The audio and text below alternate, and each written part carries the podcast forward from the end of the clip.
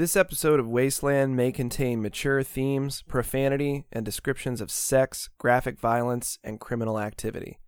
Listener discretion is advised.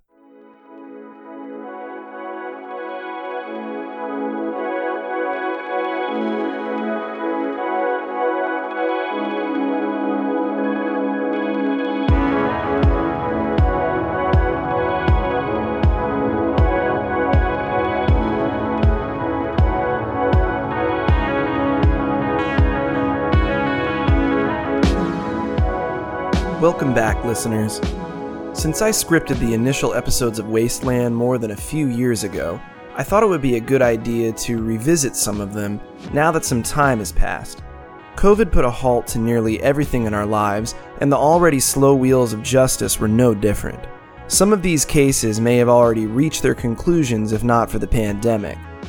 Nevertheless, it was interesting going through some of the documents and articles I was able to obtain to find out just what has changed with some of the more reprehensible people I covered during season 1.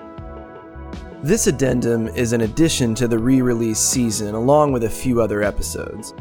I wanted to correct some of the audio issues as well as add to the episode count. Of course, Wasteland Season 2 is already in the works, and I would like to thank two of my best friends and oldest bandmates, Matt Fisher and Shane Spiker, for giving me the motivation I needed to expand the show beyond just the one season. In that vein, I wanted to let you know that I have a multi episode special in the works. It's something that will stand alone between both seasons or perhaps after. It's a sprawling story, and I'm excited to share it with you, but I want it to be perfect before it's released. I'm hoping for Christmas of 2022.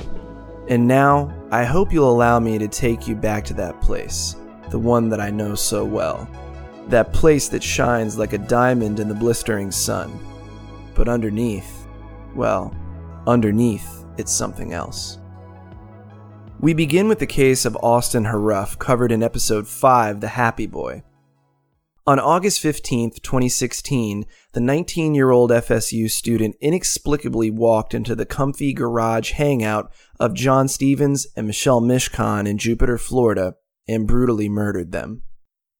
But this was no ordinary home invasion.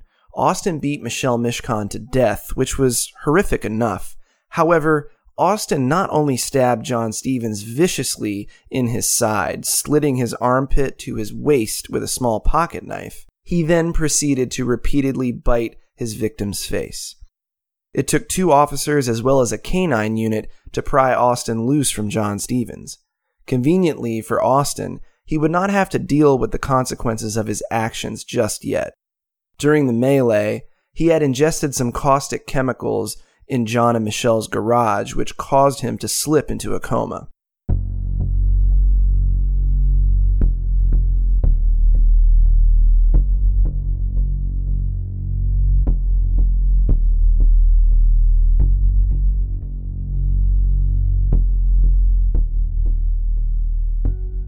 Initially, the cause of Austin's ferocious behavior was attributed to drugs, specifically synthetic drugs, the same type of substance said to be responsible for a similar face biting attack in Miami back in 2012.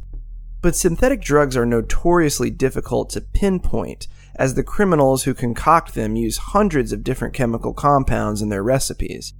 Experts have referred to accurate detection of synthetic drugs as akin to hitting a moving target. Austin awoke from his coma 11 days after committing the murders of John Stevens and Michelle Mishcon to find that his deed was the subject of national attention. Austin's father, Wade Harrouff, appeared on the Dr. Phil show in early September to speak for and humanize his son, who the media were now referring to as the frat boy cannibal. It's a title that shows less respect for the victims than it does for Austin. Austin himself appeared on Dr. Phil shortly after his father and professed that he didn't know why he committed the murders. But a quick Google search will generate Austin's internet search records and his texts, which depict him as a person losing his grip on reality.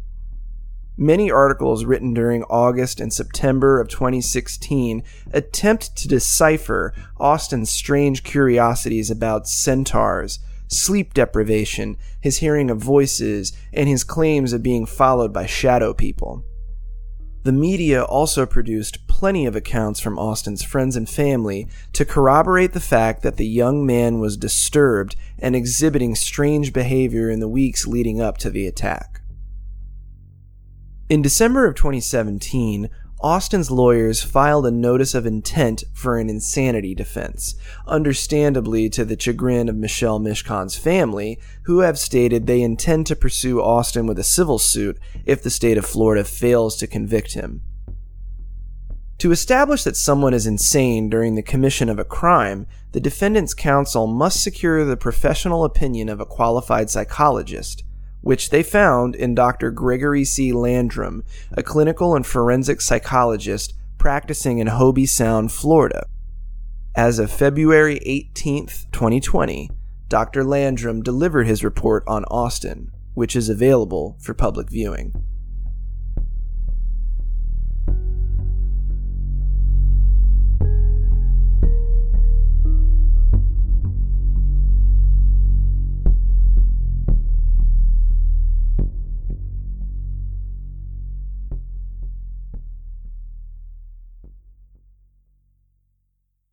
The report begins with some run of the mill information, establishing that Austin has battled a history of depression throughout his young life, starting in middle school when he was made to feel insecure.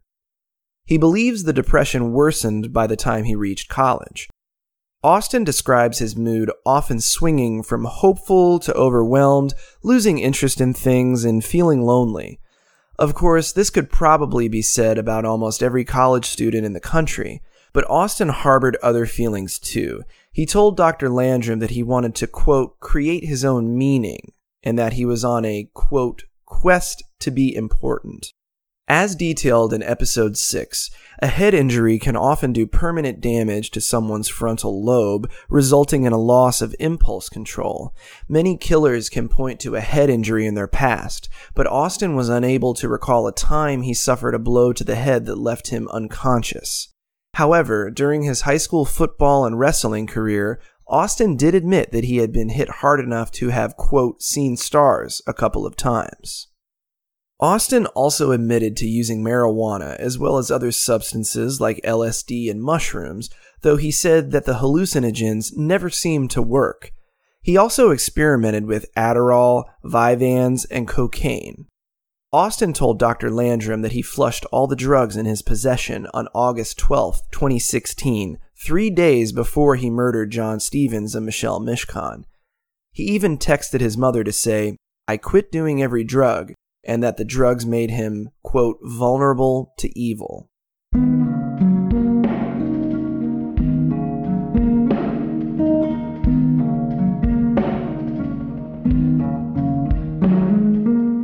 Fact, this focus on evil and its effects was something Austin seemed particularly concerned with. At the time of the report's publishing, February of 2020, Austin explained to Dr. Landrum that he was experiencing a depression based on faith, and the struggle was like going through, quote, spiritual warfare. In the months prior to the attack, Austin's mood swings seemed to become more drastic. When he was up, he would feel a sense of grandiosity and heightened self importance. When he was down, he would experience anhedonia, or the inability to feel pleasure. At certain times, he believed he could hear the voice of God, and at others, he felt he was being plagued by a demonic presence. This wasn't the first time Austin had felt plagued by demons. In high school, he experienced sleep paralysis and believed a demon was standing over him, preventing him from moving.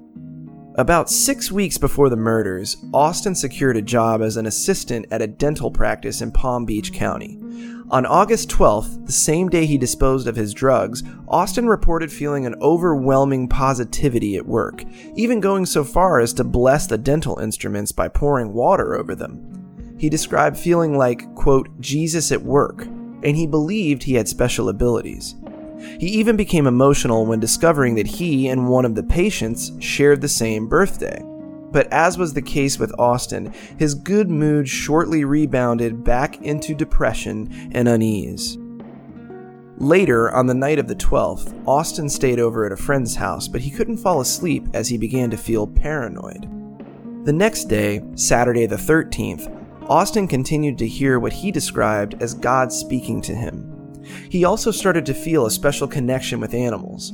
One incident worth noting from that day occurred when Austin suddenly felt he needed to get to a safe place.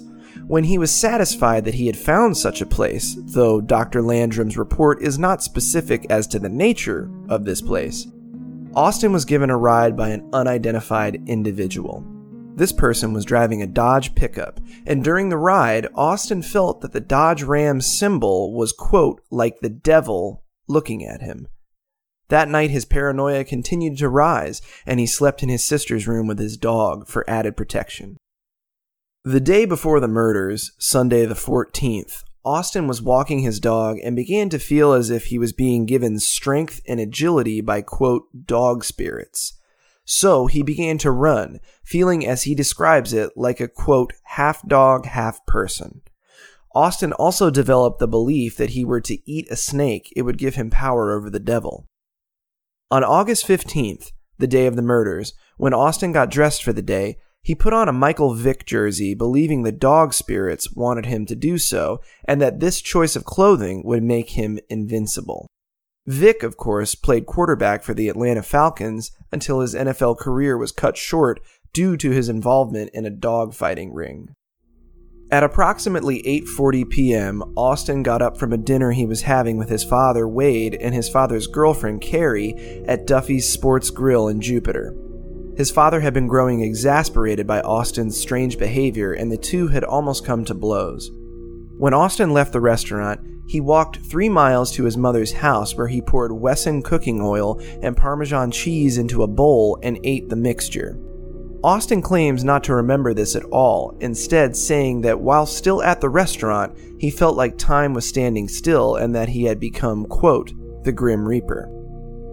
All Austin claims to remember from that night is that he left the restaurant and, quote, followed the stars to his father's home while a voice in his head repeated the phrase, I am sin, I am in control. It was during this fugue that Austin believes he saw a female figure with a white face, clad in black, standing in an area of light. Austin recalled holding a machete in his hand and stabbing this frightening figure, perceiving her to be, quote, covered in darkness. Then he saw a man who glowed white, whom he also stabbed. Austin remembers drinking something, holding the machete between his teeth, and biting. He said that he felt like he was a dog. After this, Austin blacked out and regained consciousness 10 days later in the hospital. It is indeed a harrowing thing to hear what one can only assume is a truthful account of the grisly murders of John Stevens and Michelle Mishcon, at least as Austin remembers them. Of course, there was no machete. Austin had a pocket knife, though this smaller implement turned out to be no less deadly.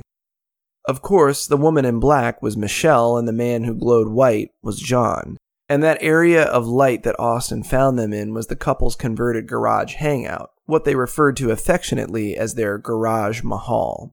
On the last page of the report, Dr. Landrum writes, it is recommended that if the court finds that Mr. Harrouff meets the criteria for legal insanity at the time of the offense, consideration should be given to his involuntary commitment to a secure forensic state hospital, as he has a mental illness, and because of the illness is manifestly dangerous to himself or others. It is further recommended that the court retain jurisdiction over Mr. Harrouff and govern any movement within the DCF with regard to placement, particularly if consideration is being given to a step down facility or program. As of this recording, there has been no official ruling on Austin's sanity. His trial is set to begin in the spring of 2022.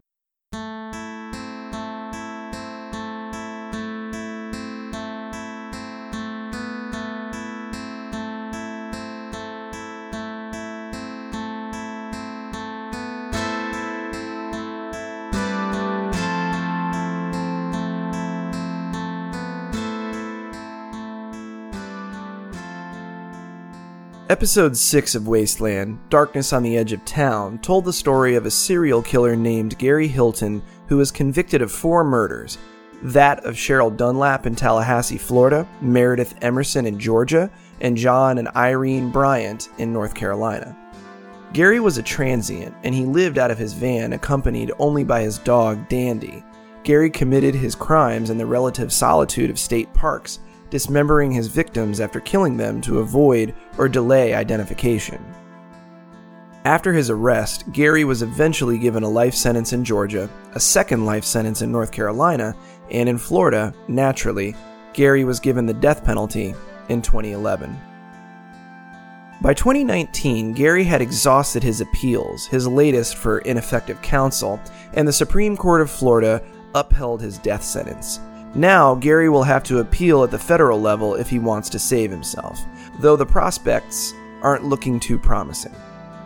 At the time of my original recording, I was unaware that Gary Hilton has been named as a suspect in three other crimes the 1997 disappearance of Judy Smith, a Boston nurse whose remains were discovered in Pisgah National Forest in North Carolina, the 1998 disappearance of Jason Knapp, a Clemson University student who went missing in South Carolina's Table Rock State Park, and the 2005 disappearance of Miami native Rosanna Miliani, last seen in Bryson City, North Carolina. In the cases of Judy Smith and Jason Knapp, the connection to Hilton appears a bit dubious, but in the case of Rosanna Miliani, who went missing on or around December 7, 2005, the link to Hilton is a bit stronger.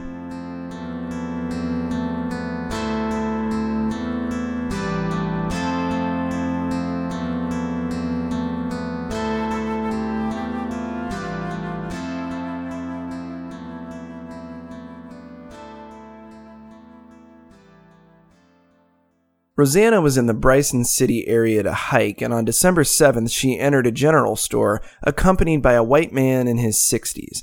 According to the clerk, Rosanna appeared nervous. The man allegedly told the clerk that he was a traveling preacher. Then the two purchased a backpack and left. When Hilton was arrested three years later, on January 5, 2008, that store clerk phoned authorities, believing the preacher from 2005 to be Hilton. Unfortunately, nothing else has surfaced in the Miliani case, so it looks no closer to being solved now than it did in 2005. And if Gary Hilton knows anything, he isn't saying. But as I detailed in episode 6, there may be a break in the case of Michael Scott Lewis, a fourth murder that Gary Hilton was suspected of. The twist in episode 6, if you'll pardon me for calling it that, was that Gary Hilton is most likely not to blame for the death of Michael Scott Lewis. Instead, the perpetrator could be a 70 year old woman named Nelsie Tetley. Tetley would have been about 56 when she was dating the 27 year old Lewis back in 2007. Lewis's remains were found on December 6, 2007, in Tomoka State Park near Ormond Beach, Florida, but there was never an ironclad suspect or at least the identity of this person wasn't released to the general public. I don't know if Tetley was questioned in Lewis's murder, but I do remember hearing that Lewis had been dating an older woman. As I also detailed in episode 6, I wasn't friends with Mike Lewis, but I did go to high school with him. I also knew some of his friends, so when the rumor mill began to turn after his death, I wasn't immune from speculating. There were some truly outlandish guesses as to how Mike befell his fate, one of them being that the singer of a local death metal band had killed him. Somewhere along the way, the older woman theory gained a bit of traction among my friend circle, though it was muddled by the claim that said older woman was married to a violent Chechnyan mobster who was in the witness protection program up in Palm Coast. And after Joey Calco's infamous calzone brawl, detailed in episode 8, it seemed somewhat plausible that Mike had run afoul of someone truly dangerous. Still, I never heard Tetley's name mentioned. But when the dismembered remains of 55 year old Jeffrey Albertsman were found on July 26, 2017, just under 10 years after Mike Lewis's discovery, Nelsie Tetley was immediately considered a suspect in both murders. Tetley had been dating Albertsman at the time of his death, and unfortunately, the state of his body upon discovery was no less gruesome than what was left of Michael Scott Lewis. Albertsman was found in his home on North Street in Daytona Beach. According to the police report, which is now readily available online, Albertsman was found face down, having suffered two gunshot wounds, one to the chest and one to the head. His arms were missing from the elbows down, and his legs had also been removed, both post mortem. These dismembered appendages were found at a DeLeon Springs fernery on September 20th, almost two months after the initial discovery. The police report doesn't shed much new light on either the case of Albertsman or Lewis, but it does contain some interesting information that was unavailable at the time of my original recording. During that episode, I detailed the abuse that was present in Tetley and Albertsman's relationship, with Tetley being the aggressor, but a few new details really do paint a better picture. On October 20th, 2016, Tetley was arrested and charged with domestic battery against Albertsman. He stated that Tetley told him, I could kill you tonight if I wanted. Tetley received 11 months of probation for the offense, but it didn't stop her from continually making threats against Albertsman. The following night, Albertsman provided police with a sworn statement and a video of Tetley lashing out at him, slapping him, and threatening his life. Unfortunately, it seems that Albertsman had rekindled his relationship with Tetley by the summer of 2017, however short lived it may have been. Two days after the discovery of his body, on July 28, 2017, detectives interviewed Albertsman's neighbor who described an encounter with Tetley. Almost a week prior to the discovery, Tetley told the neighbor, Jeffrey's gone. He went to New York. He has a new girlfriend. He's gone. He's not coming back. Another neighbor told police that Miss Tetley stalked that man, and that Tetley would sometimes park her car across or down the street from Albertsman's home to keep an eye on him. Of course, Albertsman's phone records were scrutinized, and it was determined that his last outgoing call took place at approximately 8:39 p.m. on July 13, 2017. Tetley was even seen by neighbors, entering and exiting Albertsman's house several times between July 14th and July 26th. On October 4th, 2017, the police also spoke with Kim Lewis, Mike Lewis's sister. She told detectives how Mike's entire demeanor changed when he began his relationship with Tetley, uncharacteristically avoiding his friends and family, often worried about Tetley's explosive temper. Apparently, Lewis would occasionally borrow her car, and if he didn't get it back to her on time, Tetley would become furious. Tetley's apartment was searched after the discovery of Albertsman's body, but nothing of value in either case was immediately found. Detectives questioned Tetley if she had ever known anyone who had been murdered, to which she responded, no. When the subject of Mike Lewis was brought up, Tetley simply said, the guy died. The processing of Albertsman's remains was undertaken by the University of Florida's C.A. Pound Human Identification Laboratory, or KPHL, the same lab that received Lewis in 2008. KPHL compared both sets of remains and found that a similar approach was used in the dismembering of both bodies. They concluded that, quote, an association between Michael Lewis's and Jeffrey Albertsman's dismemberment cannot be excluded. Furthermore, DNA swabs taken from the bathroom sink of Nelsie Tetley's residence indicate a DNA mixture consistent with two donors, one of whom was definitely male and one that needed identification. According to the Florida Department of Law Enforcement, that unidentified signature was eventually determined to be 3.5 billion times more likely to be that of Nelsie Tetley than anyone else. This revelation would, of course, only solidify her murdering of Albertsman.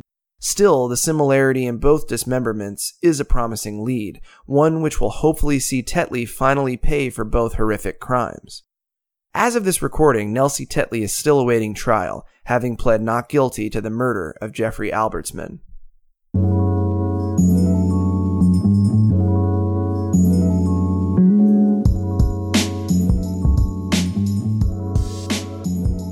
And that brings us to the end of this update, listeners. Wasteland will be continuing in 2022, and I have a long list of potential episodes for the next season. And there's that big special I spoke about that I can't wait to share with you.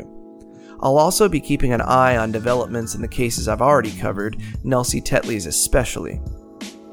To keep apprised of what's coming next for Wasteland, follow me at Wasteland Pod on Instagram.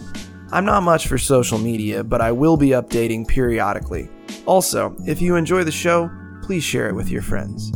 I want to thank you for listening. Until next time.